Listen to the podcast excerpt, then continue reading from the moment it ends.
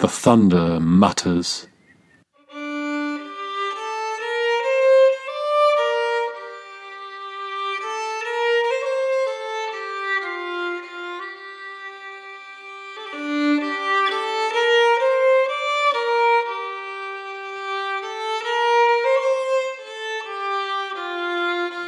A poetry and music podcast presented by Becky Dello and Adam Horowitz.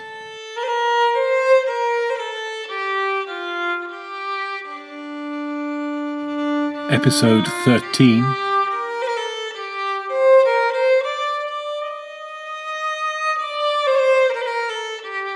John Clare's The Shepherd's Calendar, December.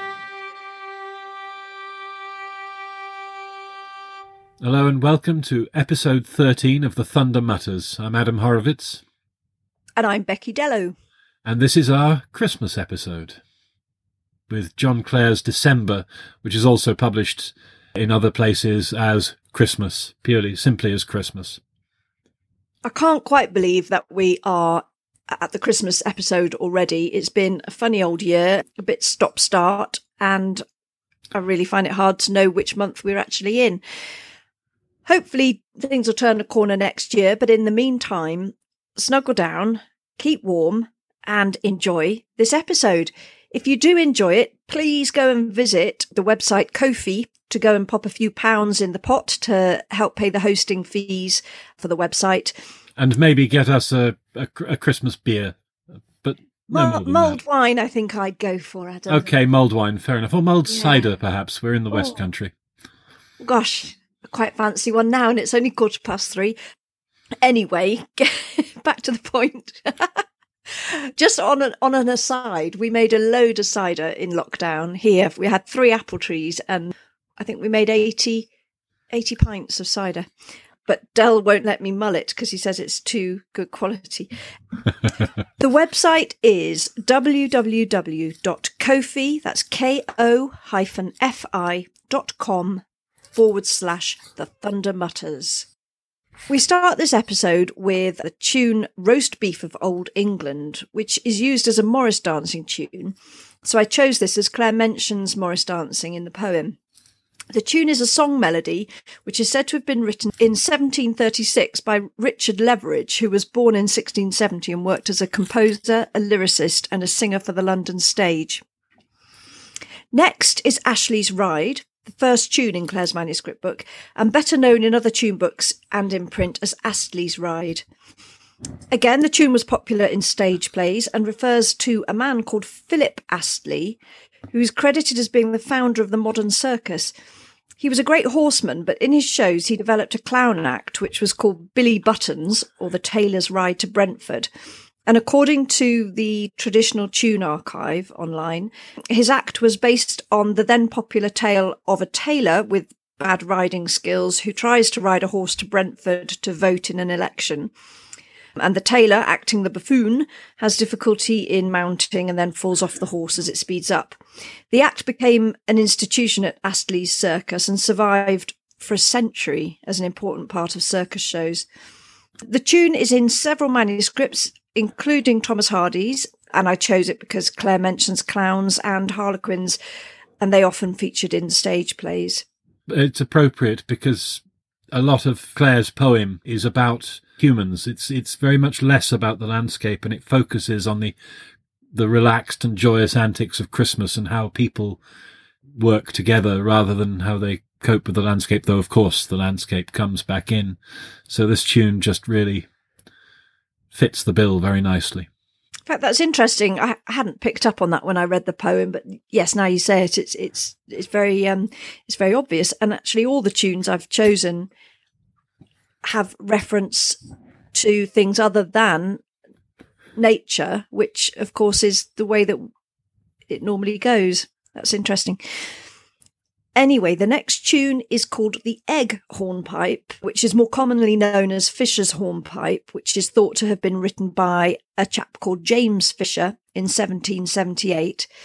The tune was also used in eighteenth and nineteenth century stage plays, and it appears as the Egg Hornpipe in several other musicians' manuscripts alongside Clare's.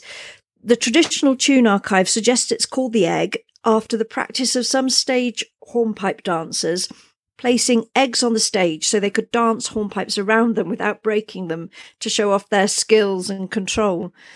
And again, the, the tune is included because of the clown reference in Clare's poem. I, I'm hoping that we will have a video of you doing the egg hornpipe around eggs soon, Becky. This isn't strictly come dancing, Adam. But imagine the hits and the clicks we'd get. You never know. Moving on. I can't dance. Brighton Camp is the next tune, which is also known as The Girl I Left Behind Me, and again is a Morris tune. This one's used in the Cotswold Morris tradition. It's thought to date from seventeen fifty-eight and was likely well known, as it's mentioned by Thomas Hardy in one of his novels. Clare's transcription of the tune is a slightly more sort of abrupt or rigid version than, than the versions I knew before. But of course, that could just be the way he's written it down. We're not sure whether the musicians played from their manuscript books or it was just a way of recording the tunes they knew or wanted to learn. They might not have been used at the point of performance, in which point they could have been just more like an aide memoir, and who knows how Clare actually played it. I play it pretty much as written the first time, but then I go a little bit more fluid the second time. And then I finish off with a really well-known Christmas tune, which is associated with the secular traditions of Christmas from the nineteenth century of, in England. So enjoy, and here's to a happy December and a happy Christmas. And so without further ado, here's Becky starting us off with Roast Beef of Old England.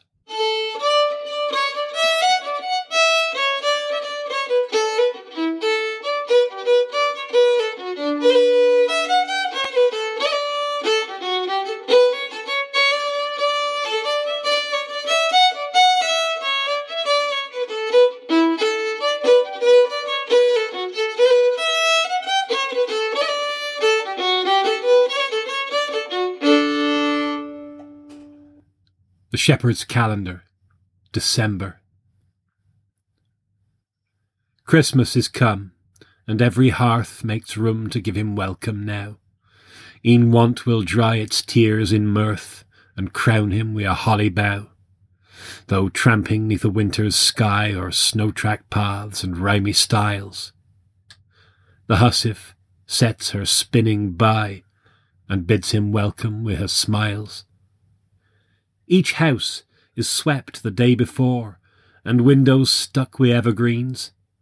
The snow is besomed from the door, and comfort crowns the cottage scenes. Gilt holly wi' its thorny pricks, and yew and box wi' berries small, these deck the unused candlesticks, and pictures hanging by the wall. Neighbours resume their annual cheer, wishing with smiles and spirits high, glad Christmas and a happy year to every morning passer-by. Milkmaids their Christmas journeys go, accompanied with favoured swain, and children pace the crumping snow to taste their granny's cake again. Hung with the ivy's veining bough, the ash trees round the cottage farm are often stripped of branches now, the cotter's Christmas hearth to warm. He swings and twists his hazel band, and lops them off with sharpened hook, and oft brings ivy in his hand to decorate the chimney nook.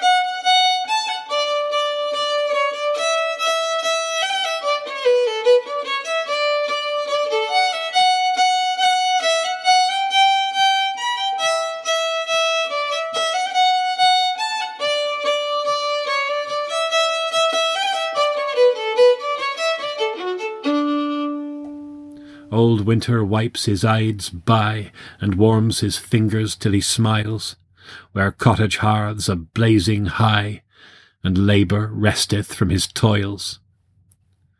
With merry mirth beguiling care, old customs keeping with a day, friends meet their Christmas cheer to share, and pass it in a harmless way. Old customs, oh, I love the sound, however simple they may be, whate'er with time has sanction found is welcome and is dear to me. Pride grows above simplicity and spurns it from her haughty mind, and soon the poet's song will be the only refuge they can find. The shepherd, now no more afraid, since custom doth the chance bestow, starts up to kiss the giggling maid beneath the branch of mistletoe, that 'neath each cottage beam is seen, where pearl-like berries shining gay, and shadow still of what hath been, which fashion yearly fades away. And singers, too, a merry throng, at early morn with simple skill, yet imitate the angels' song, and chant their Christmas ditties still. And mid the storm that dies and swells, by fits in hummings softly steals the music of the village bells, ringing round their merry peals. And when it's past, a merry crew, bedecked in masks and ribbons gay, the Morris dance their sports renew, and act their winter evening play. The clown-turned kings for penny praise storm with the actors strut and swell, and Harlequin, a laugh to raise, wears his humpback and tinkling bell. And oft, for pence and spicy ale, with winter nosegays pinned before, the wassail singer tells her tale, and drawls her Christmas carols o'er. The prentice boy with ruddy face and rime-bepowdered dancing locks, from door to door with happy pace, runs round to claim his Christmas box.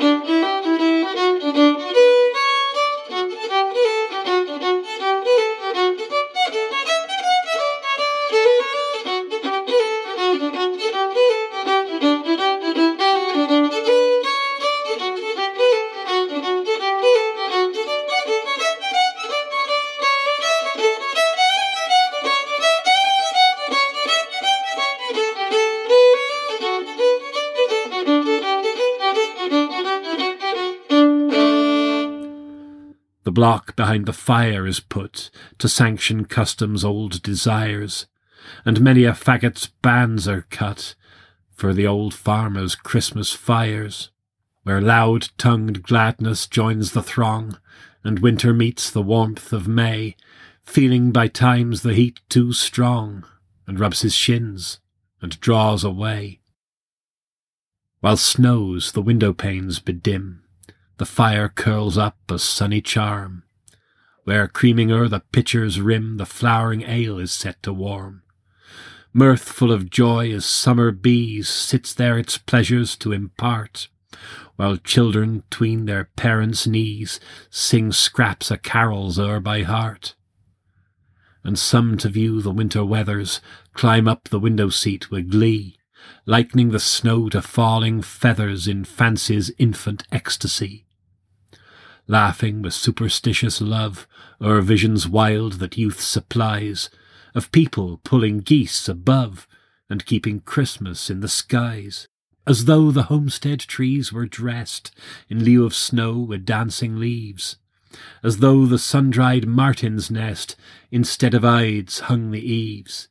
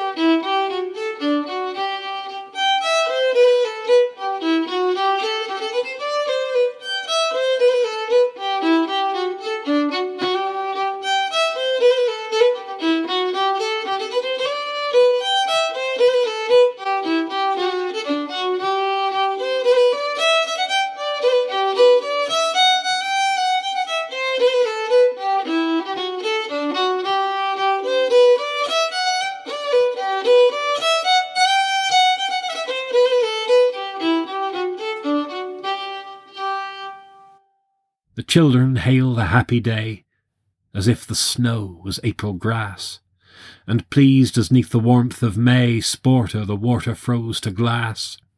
Thou day of happy sound and mirth, that long with childish memory stays, how blest around the cottage hearth I met thee in my boyish days, harping where rapture's dreaming joys on presents that thy coming found, the welcome sight of little toys, the Christmas gifts of comers round, the wooden horse with arching head drawn upon wheels round the room, the gilded coach of gingerbread, and many-coloured sugar-plum. Gilt-covered books for pictures sought, or stories childhood loves to tell, we many a urgent promise bought to get tomorrow's lesson well, and many a thing a minute's sport left broken on the sanded floor, when we would leave our play and court our parents' promises for more. Though manhood bids such raptures die, and throws such toys away as vain, yet memory loves to turn her eye, and talk such pleasures o'er again. Round the glowing hearth at night, the harmless laugh and winter tale goes round, while parting friends delight to toast each other o'er their ale. The cotter oft with quiet zeal will musing o'er his Bible lean, while in the dark the lovers steal to kiss and toy behind the screen. The Yule cake, dotted thick with plums, is on each supper table found, and cats look up for falling crumbs, which greedy children litter round, and Hussif's sage-stuffed seasoned chine long hung in chimney-nook to dry, and boiling elder and berry wine, to drink the Christmas Eve's goodbye.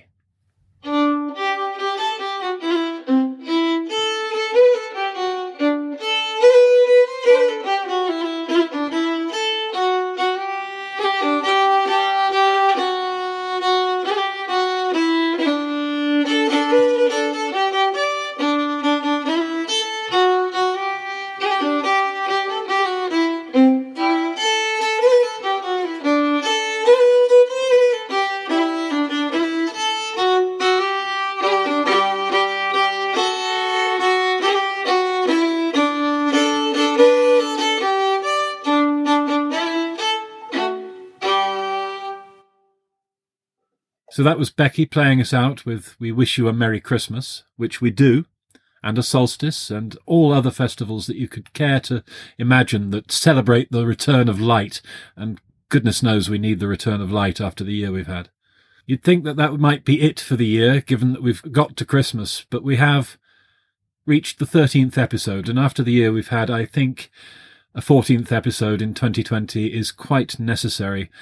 Superstitions, whatever, it doesn't matter. Let's do it anyway. We we are preparing a new episode for next week, just before Christmas, featuring two new responses to John Clare, two a cappella settings of John Clare's poems, along with traditional tunes and a poem of mine.